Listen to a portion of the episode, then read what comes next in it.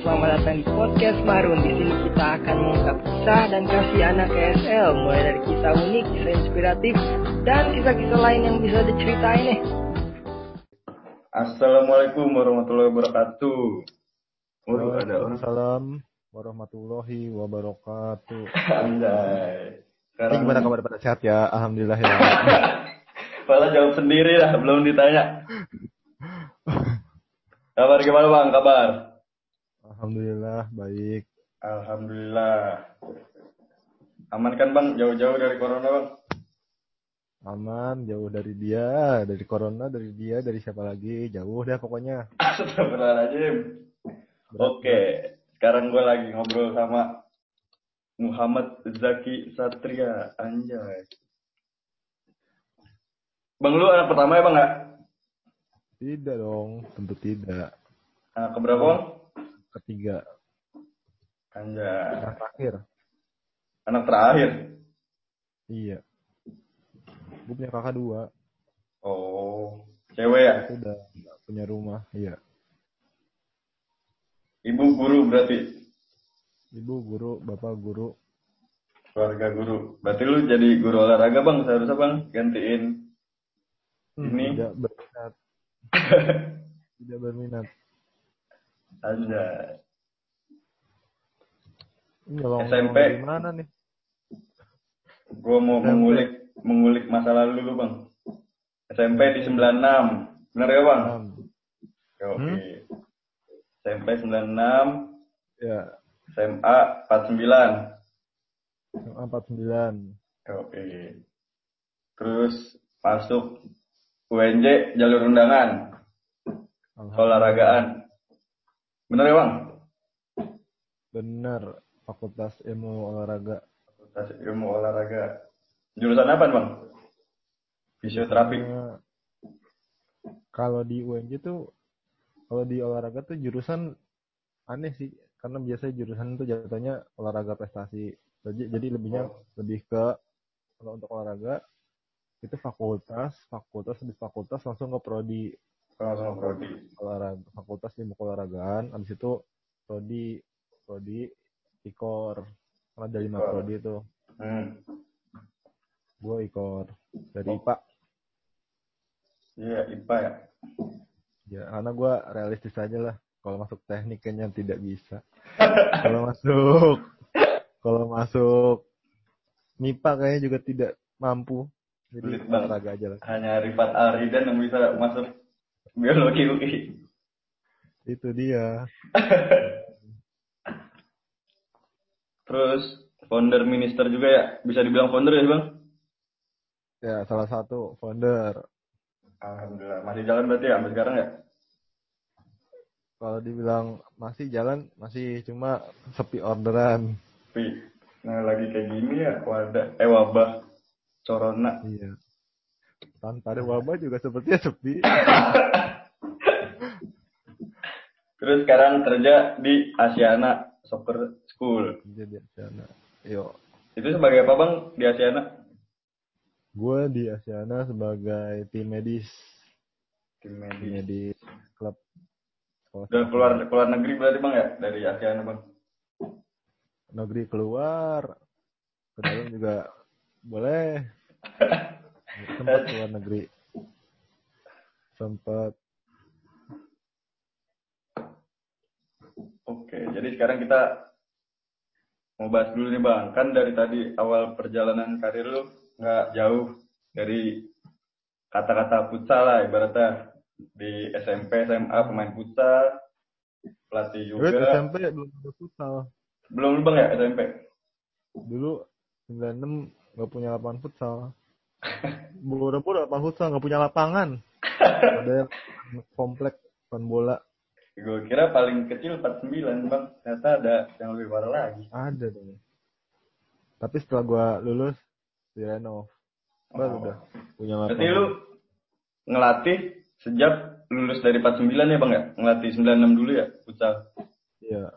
Habis lulus dari 96, gue langsung eh, inisiatif buat ngelatih karena ya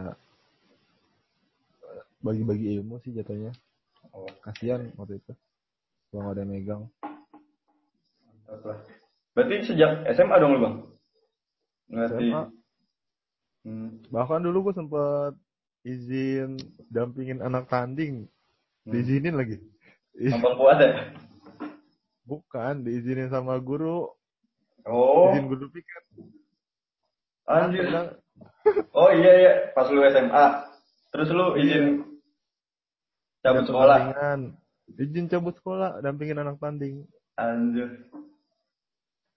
Ya, orang-orang kan biasanya izin mau bikin sim mau bikin sim mau bikin Iya, sim dulu ngurus-ngurus KTP. iya padahal umur masih 15 tahun Emang bisa lah bocah-bocah SMA tuh. iya kan Nah, terus ini bang.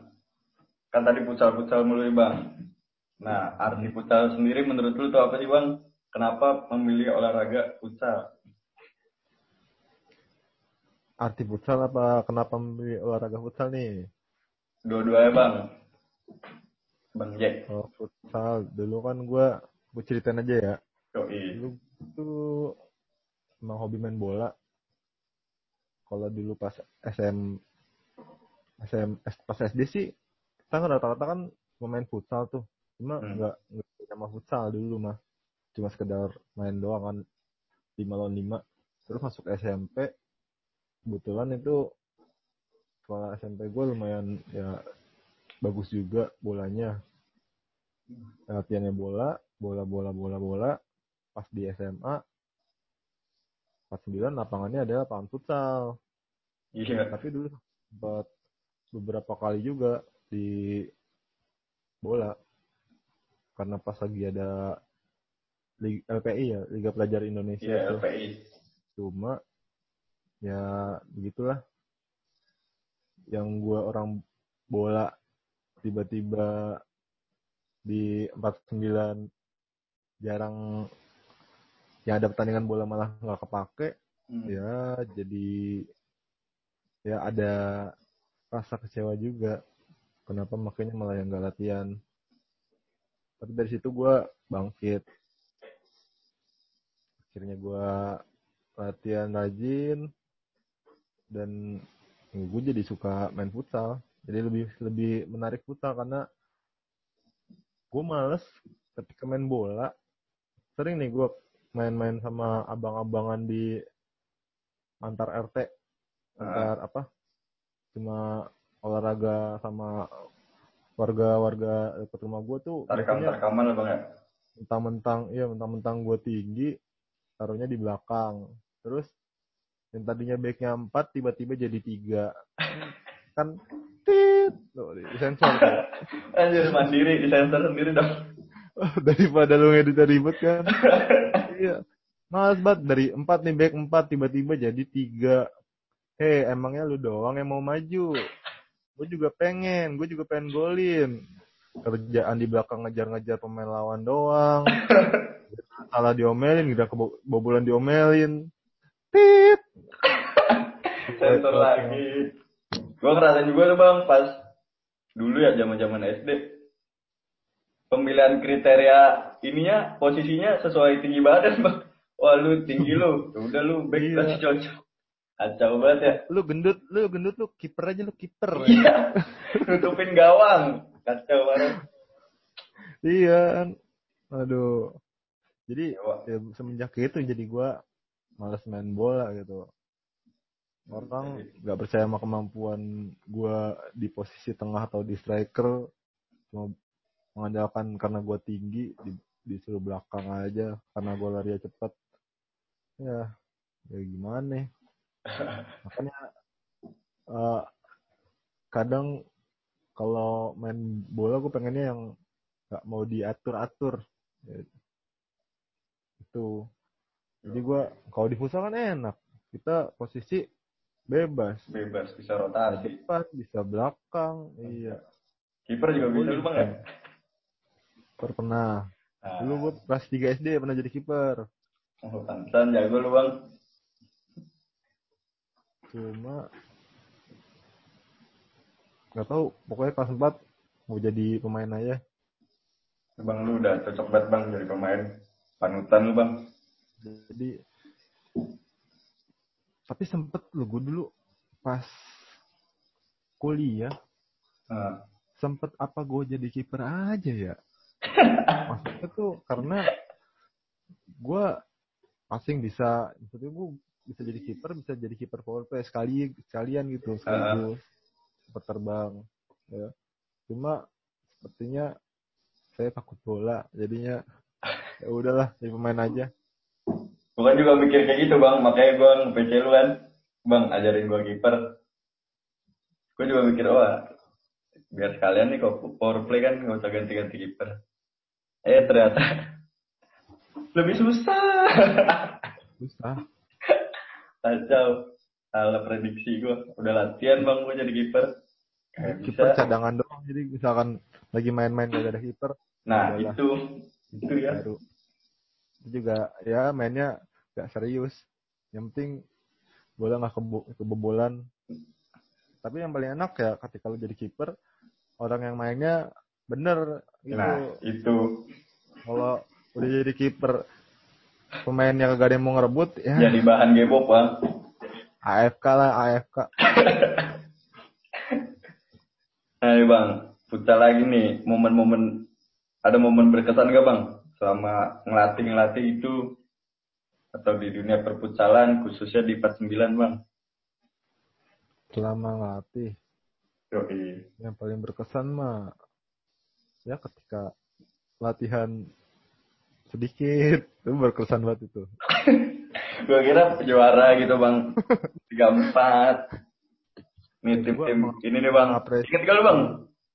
Tim-tim Wah, HSC. 34. Anjay. karena ketika yang latihan sedikit ya gue percaya itu yang datang latihan orang-orang yang benar-benar serius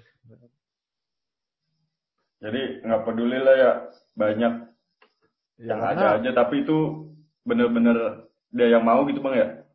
iya karena ya masa dia dia enak bisa datang bisa enggak lah gue kan datang terus mau dia nggak latihan kadang gue tetap datang kalau misalkan jadwalnya kan Iya. Jauh lagi bang dari Rawamangun ya. kalau dibilang pengen libur mah pengen ya Tapi gue salut ya? bang sama loyalitas lu bang buat 49. Keren aja. Kadang Karena- kesel gue kalau misalkan bocah yang latihan dikit, anjir bocah kagak ngehargain buat pelatih ya. karena mungkin karena gue emang suka ngelatih kali ya jadinya gue ya datang gitu kalau misalkan ada latihan gue se gue usaha mungkin buat adain latihan Ya, Hmm. karena eh, menciptakan pemain tuh ada kesan tersendiri menurut gue Sepakat bang. Ya. Bagus bagus. kan prinsip sukses itu dari nggak bisa menjadi bisa kan Yo ya kalau ada orang yang nggak bisa terus jadi mendingan kan wah berhasil nih berarti gue nih Tapi indikatornya itu bang ya. Gue pernah baca juga nih di caption orang berkorban untuk memulai, terus ada kemauan untuk menjalankan dan gagal untuk memotivasi diri. Bener gak tuh bang?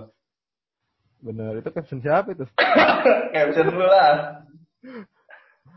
waduh gue juga lupa itu di mana Riset gue bagus bang. Hmm, hmm, hmm. Berarti ini pas di 34 pertama kalinya juara bang ya? Semenjak ngelatih 49. itu tahun berapa ya gue kalau nggak Ya lu kan pertama ngelatih angkatan gua. Ini angkatan gua iya berarti pertama kali ya. gue lulus tahun masih sibuk kuliah tahun berikutnya baru bantuin bang Fuad ya Mm iya udah bolak balik dah waktu itu anjir. Capek bener. zaman zamannya dapat ilmu di kampus dicoba Nah itu. iseng-iseng aja dah Ya bang. Terus kan kuliah nih. Lu berteman dengan Rio Pangestu Putra. Anjay. Kalau belum tahu Rio Pangestu kan dia pemain timnas. Timnas futsal Indonesia. Terus Liga Pro juga kan. Dia SKN sekarang. Nah, Iya. kira-kira apa sih bang sikap dia nih yang lu kenal yang bisa ngebuat dia tuh sekarang jadi pemain hebat itu bang? Kan pasti ada yang kepo juga kan. Kok bisa Iya. jadi pemain-pemain Itu- pro? Apa kedisiplinannya apa apanya gitu bang? Dari dia yang bisa kita pelajari. dia tuh orangnya haus ya haus akan ilmu-ilmu Hmm. ilmu perfutsalan ya Hmm. orangnya sopan juga jadi orang lain kalau yang kenal dia pasti ya asik orangnya. Nggak nggak yang sombong gitu. Walaupun dia tuh jago tapi dia tetap humble. Hmm. enak sih jadinya. Jadi benar-benar sih- walaupun dia udah jago nih tetap haus akan ilmu bang ya. iya dia waktu itu kan latihan di kampus malamnya latihan di kelapa dua. Nah, dikejar ya pokoknya latihan terus Wajar lah ya sekarang posisinya kapten juga anjir di klub segede SKN. dia bisa membuktikan Iya bang. Yang lu ngajak gua di itu tuh lima di Balai Rakyat Pasming, anjir. Emang orangnya keren parah sih bang. Mainnya keren, humble juga, kayak orang tua juga nih kayak bang. Ibunya nonton gue lihat. kuncinya ya, doa orang tua mungkin ya Iya sih bang, benar. adanya masuk WNJ Iya. Pucal juga kan bang adanya? iya futsal juga Mantap lah. Keluarga pucal. Lanjut nih, udah kita bahas nggak ada futsal. nanya yang tengah siapa Udah kenal gua bang. nggak kita bahas sekalian Nggak usah. Nggak usah. oke oke Cukup. Oke, sekarang lanjut. Ini kan lagi wabah-wabah corona nih bang. Buat olahraga kayak futsal juga susah kan. Kira-kira bang, menurut lu sebagai alumni dari keolahragaan, olahraga apa nih bang yang cocok saat corona kayak gini bang? sebenarnya sih untuk olahraga yang pertama tuh ya olahraga susah mungkin yang enggak rame yang enggak bikin yang enggak deket sama orang Hmm. yang enggak enggak bikin keramaian gitu lu masih boleh olahraga Hmm. Ya, walaupun corona kalau lu mau olahraga misalkan berjarak sih oke oke aja dan kalau misalkan lu keluar keluar keluar rumah yang lumayan tempat kayak di jalan-jalan Hmm. itu resiko sih resiko mungkin lu nggak lu nggak tahu kalau lu sebagai pembawa misalkan kena kalau misalkan kena Hmm. walaupun lu pakai masker pakai sarung tangan bahkan ketika olahraga pakai masker gue rasa eh, malah jadi susah napas ya. hidung lu tutup ya. terus untuk olahraganya gue sih anjurinnya yang nggak terlalu intensitas tinggi lah. Karena Hmm. ketika intensitasnya tinggi nanti yang ada imun tubuh lu malah menurun. Ketika menurun kan resiko ada virus yang masuk lebih gampang. Walaupun ya walaupun belum tentu virus corona juga kan bisa bisa kayak flu. Flu kan juga ketika lu capek banget lu bisa sakit gitu. Hmm. gak mesti virus ini covid Berarti kurang rekomen ya kalau misalkan olahraga-olahraga keluar rumah, terus olahraga yang intensitasnya sedang aja nggak usah berat-berat bang ya justru. Gue kira malah yang berat-berat bang kalau di rumah.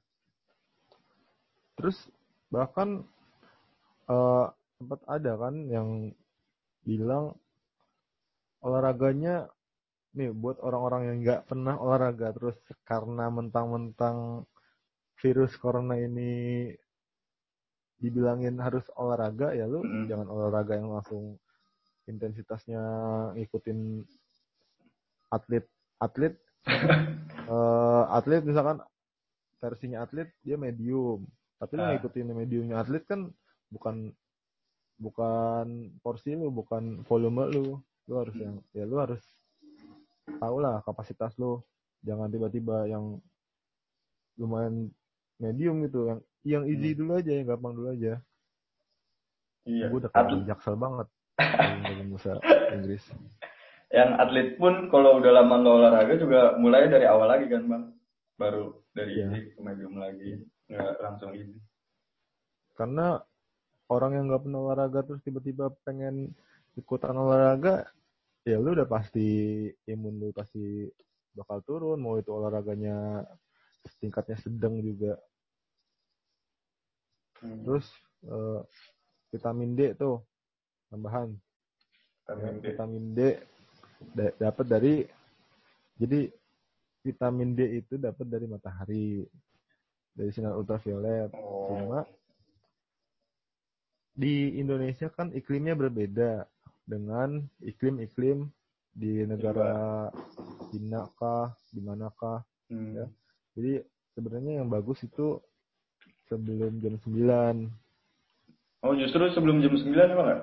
Gua katanya Eh, jam 9 sampai jam 11 malah bacanya. sempat ada perbincangan juga sih gua gua nggak bisa memastikan gua nggak bilang gua nggak bilang apa yang gua bilang ini benar Nah, cuma kalau yang kemarin gue dapet informasi tuh di jam 10 ke atas tuh udah terlalu tinggi oh, eh, sinar UV-nya kalau yang aman jam 8 sampai jam 9 jam 9 sampai jam 10 mungkin masalah waktunya aja waktunya berapa menit ya. Tapi kalau lu ya lu berasa lah lu jam 10 siang-siang panasnya tuh udah bukan bukan main banget lah. Ya bang, udah nyelekit itu ibaratnya mah. udah panas banget. Iya. ya mendidih kali masak telur Tinggal ditirisin doang tuh. itu dia Kalau lu sendiri bang, olahraganya biasanya ngapain tuh bang? kalau gua tiap sore sih gua Lu tiap sore. gua tiap sore Nah iya bang tuh yang waktu yang bagus kapan tuh bang? Pagi apa sore tuh bang? sama-sama bagus nggak ada waktu bagus sih Hmm, sama-sama bagus-bagus aja pagi sore malam nggak- nggak ngaruh ngaruh. bahkan ada yang bilang kan malam nggak bagus buat olahraga Hmm, hmm, pernah baca tuh. Eh, evidence base-nya apa nggak ada bukti otentiknya Oh, oke. Ini bebas ya waktu. Ayo bang, lu ngapain aja tuh bang tadi? Belum gue jawab. Ayo bang. gua gua kalau gua olahraganya paling gua push up. Push up cuma buat jaga bentukin otot nggak bentukin otot juga sih nggak bisa dengan push up doang ya nge maintenance eh, fisik gua aja Hmm. terus sore kadang gua main volley sama warga warga depan rumah gua ya ini main volleynya nih orang-orang sini doang jadinya ya aman lah Aman lah, nggak ke mana-mana juga kan. Mm-mm. Bismillah Bismillah. Terus juga sekarang kan ini bang menyambut Ramadan. yuk Ya gimana tuh bang kalau olahraga pas puasa-puasa apa? Apa kan kita makan nggak terlalu banyak nih ya udahlah nggak usah olahraga apa gimana tuh bang?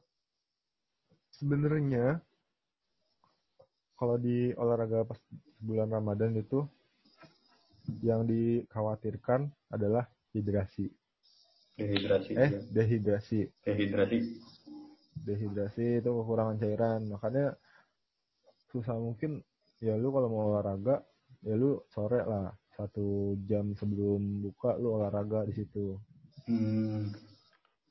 dan itu juga eh jangan yang intensitasnya tinggi atau jangan yang mengeluarkan keringat terlalu banyak ya lu bisa olahraga di tempat yang sejuk yang dingin ya kalau ada AC lebih bagus lagi Itu bagus bang olahraga pas ada AC-AC gitu bang. kalau pas lagi puasa bagus Oh. karena kan keringat tuh jadi nggak keluar nggak nggak Hmm. terlalu banyak kan yang bahaya ketika lagi puasa lu udah udah nahan nahan dari subuh dari subuh sampai jam tigaan lah jam tigaan terus lu olahraga keringatnya deres dehidrasi lu malah jadi penyakit nanti Berarti olahraga pas Ramadan dianjurkan sore.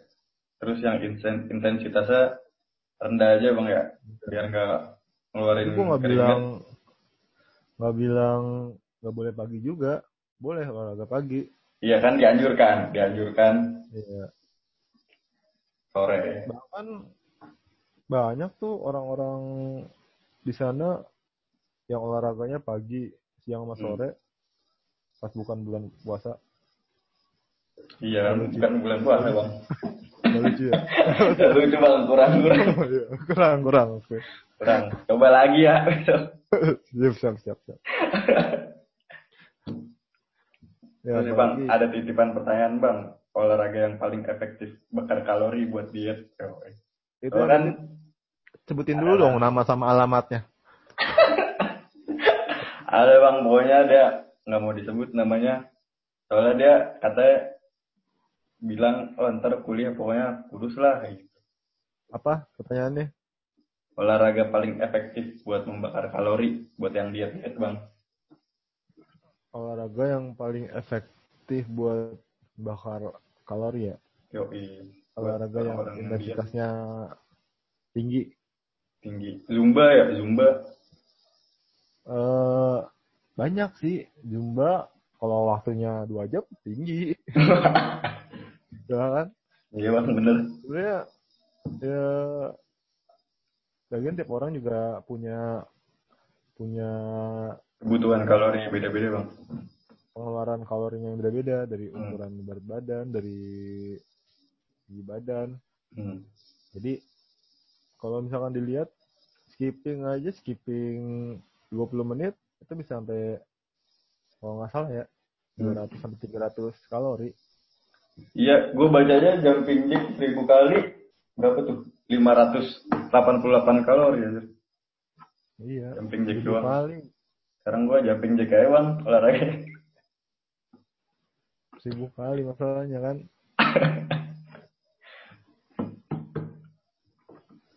Oke. ya sebenarnya kalau mau diet makan lu kurangin udah itu Makan berarti ya kuncinya mah. iya lu mau olahraga pagi siang sore kalau makan lu lebih banyak juga kagak ngaruh. Tuh dengerin. Cuma kalau olahraga juga mak ya, kalau makan dikurangin olahraganya kagak gimana bang? Hmm, bisa sih. Tapi lu eh kan prinsip diet itu kalori keluar harus lebih banyak dibandingkan kalori masuk. Hmm. Tujuan olahraga kan supaya supaya kalori lu kebakar. Hmm. Eh, nggak bisa, nggak bisa. Nggak bisa berarti bang ya? Karena karena lu kalau logika menurut gue ya, karena Hmm. lu sudah menyimpan lemak nih. Hmm. Gimana cara lemak di dalam tubuh lu kebakar kalau lu nggak olahraga? Oh. Berarti Paham nggak? bisa. Paham nih? Paham gue bang, ngerti ngerti. Kan? Ngerti. Berarti nggak bisa kalau. Lu, lu udah lu udah nggak makan nih, Ah, tapi kan lemak masih nempel di kulit lu. iya. Masa tiba-tiba luntur, Sedot bang, disedot lemak. ya kan? Paham paham. Berarti tetap lah kalau mau diet olahraga juga Iya, pola makan juga harus dijaga. betul itu. Terus nih bang, gue sebagai mahasiswa nih bang, yang hobi olahraga juga kan, banyak nih yang bertanya-tanya, ah gue hobi olahraga kepake gak sih di dunia kerja? Gitu-gitu bang, banyak pertanyaan. Nah tuh, ada, bang? ada kok yang kepake. Dari kedisiplin, kedisiplinannya atau apa gitu? Kepake gak sih bang di dunia kerja? Hmm, kalau maksudnya gimana dulu nih? Kalau ya, kayak sifat-sifat yang kita ini kita pelajarin di olahraga yang kita rasain nah bakal kepake nggak ada manfaatnya gak sih nanti kalau ada kalau dibilang ada manfaatnya pasti ada lah. hmm. Sesuatu yang positif pasti ada manfaatnya. Hmm. Dan misalkan lu rajin olahraga kan paling enggak lu jadi sehat. buat Hmm. dunia kerja ya lu lebih bugar lah dibandingkan sama orang yang gak olahraga Hmm. ya kan. Sepakat. kalau masalah disiplin apa enggaknya itu menurut gue tergantung individunya aja ya ada yang orang rajin pas olahraga tapi pas ngantor males ya ada Wah, ya emang dia nggak mau ngantor alah biasa dari kantor salah. Emang dirinya ya salah bang, mageran bocahnya. itu dia kan kalau masalah disiplin mah tergantung Gantung individu masing-masing masing-masing. Sepakat bang, sepakat. Nah bang dari olahraga nih, kan lu tim medis dari Asiana nih. Gue pengen nanya-nanya bang. Kalau ngomongin olahraga kan pasti nggak jauh-jauh dari cedera bang. Kayak ankle, futsal, kan hamstring, pelari. Terus gue juga pernah ITB syndrome kan bang. iya Nah kalau misalkan itu pas WFA WFA itu kalau olahraga di rumah ada resiko cedera gak sih bang? tergantung sih dia olahraga apa dulu Kayak gitu bang, biasanya push up, sit up, gitu-gitu. Apa kudu kan pemanasan? kalau di bang? kalau di cedera itu ada tiga fase Tiga fase. Eh, kemungkinan cedera eksternal, internal sama over, overuse. Hmm. Kalau misalkan dari fase fase eksternalnya dia apa lagi olahraga terus tiba-tiba ketabrak motor kan cedera dong. Cedera bang, udah pasti bang. Cedera Bisa dong, dipastikan. kan? Bisa Dipastikan dipastikan dong. Cedera, iya bang. iya itu bisa jadi cedera. Terus dari internal fase apa faktor internal dia lagi push up tekniknya salah kan dia push up pakai Hmm. kelingking ya kan cedera dong kelingkingnya dong ya dong Siapa dong yang bisa pakai kelingking bang? itu dia kan tekniknya salah Oh iya. Mungkin cedera tergantung teknik Hmm. itu di faktor internal Fak- faktor eksternalnya ya tadi kayak misalkan ada kecelakaan atau hal-hal yang tidak bisa kita duga Hmm. cari tempat yang aman makanya jangan di jalan raya olahraganya Bener bang. kan Apalagi di atas genteng bang. itu dia kan nggak ada Iya. yang tahu kan bahaya Soalnya ada mungkin ada yang kepikiran kan wah berjemur bagus nih, olahraga bagus. Kombinasi dia bang. Salah dia. di atas genteng kan Di atas genteng. Jatuh jack. malah penyakit. Terus jumping jack di atas genteng. itu dia kan Ya, penyakit, diomelin mama kan. Ya, bener kan. rusak kayak ngerusak Kalau misalkan nih bang, udah cedera nih. Penanganan seharusnya kayak gimana tuh bang? Nah misalkan dia lagi lagi apa ya lagi jogging jogging go terus tiba-tiba Hmm. sakit ya nyeri ya Hmm. yang paling tepat sih dikasih es dulu es dikompres es. di bagian Berarti nyerinya. pakai yang metode yang lu ajarin tuh bang ya? Rice, rice. Rest, ya ice. nggak gampang diingat sih metode rice Apaan tuh bang, rice bang? Gue lupa bang. beras beras Beras, jadi ditaruhin beras gitu bang. ya rice itu rice-nya rest I-nya ice C-nya kompres E-nya elevation Ya, efficient. itulah standarnya lah Berarti pertama, misalkan nih, tangan gua kepelitek pas push up. Terus gua istirahatin dulu bang gitu, tangan gua. ya istirahat sambil kompres juga apa-apa Sambil kompres. Pakai es apa air hangat? Kan juga ada yang bingung nih bang. Gua habis olahraga, ada memar-memar gua kompresnya pakai es apa pakai air hangat ya? Itu bingung gua. nah gue jelasin aja ya kalau ketika cedera olahraga itu ada yang untuk semua cedera yang hasilnya yang misalkan ada memar bengkak atau merah itu dikompres pakai es Hmm. tapi kalau misalkan kram khususnya Hmm. untuk keramnya aja Hmm. itu dia harus dikompres dengan hangat Hmm, ngerti-ngerti. khusus kram Ada alasannya gak tuh bang, kenapa bang? karena kan otot kram itu dia nggak bisa eh, kontraksi relaksasi Hmm. dia nggak bisa relaksasi lagi kudu dimelarin ototnya Hmm. Kalau hangat sifatnya apa memuai kan Memuai. kalau misalnya lagi kram lagi kencang terus dikompres es makin menyusut dong Iya. Udah habis dong jadi iya jerit-jerit. Heeh, nggak nggak nge- nggak ngefek sih jadi Ah. nggak ngefek kan kalau misalnya kram kan mesti dipaksa buat di relaksasiin kayak misalkan lu kram betis pasti eh, telapaknya kan didorong kan Iya. dorong biar buat ngelawan lah Ah. biar nggak nggak nyeri Oh. biasanya kurang minum tuh kram Hmm. Berarti kalau misalkan lagi WFA kram nih ya di kompres air hangat.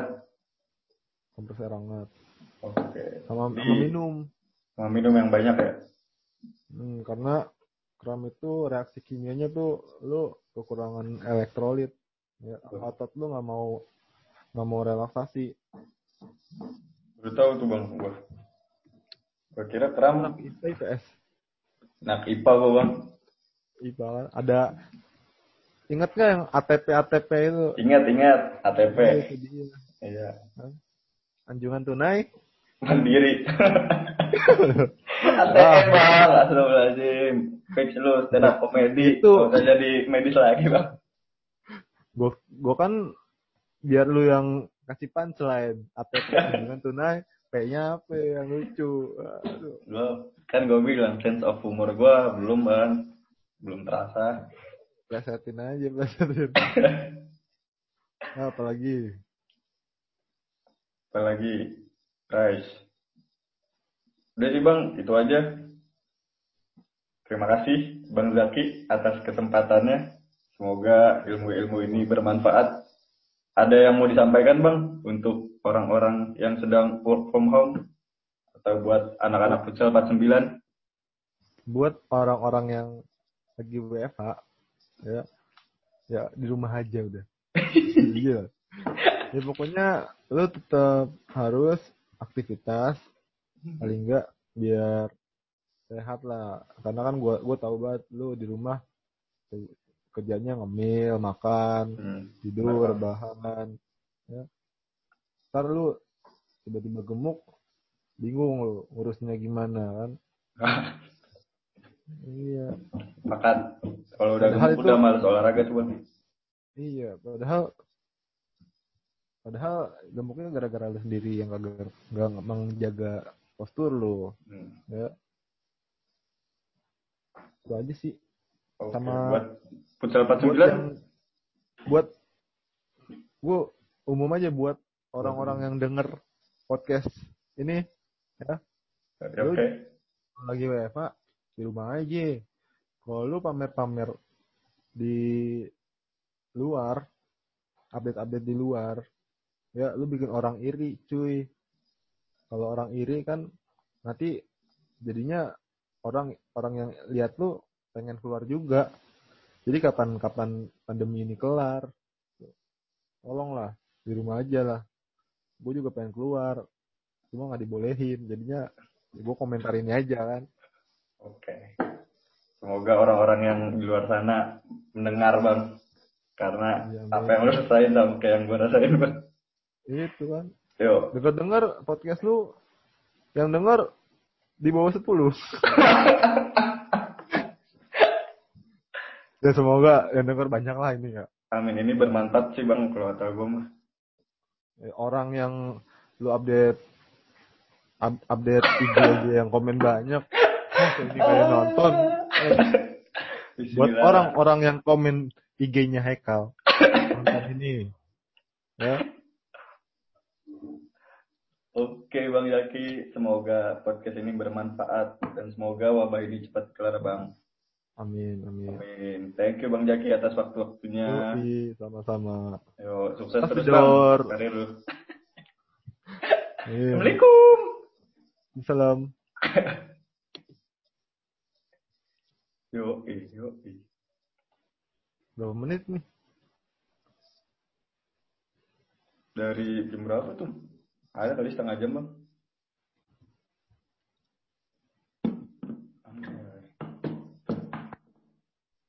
Bang, berarti lu kagak asiana dong bang, kalau liburan ke eh liburan lagi kayak gini. Kagak. Cuma kan ada kok classroom. Oh, Classroom lewat Zoom juga. lagi mana itu maksudnya? Kayak Ya. latihan Training di rumah ya latihan di rumah masing-masing, iya. Hmm. Cuma bukan gue yang meragain adalah asisten pelatihnya. Ya. Kalau gue tiap Sabtu dua minggu sekali eh ngisi materi materi materi teo- teori Emang teori medis apa teori ini medis. bola? Oh. Itu ngisi teori buat apa Asiana bang? Ya buat anak-anaknya. Besok gue pengen bahas itu kan eh, olahraga yang bagi olahraga yang baik ketika bulan puasa, ketika puasa. Suruh anak lu nonton ini ya bang, bagus bermanfaat. Oke bang, thank you bang ya, gue matiin ya. Thank you. Yo.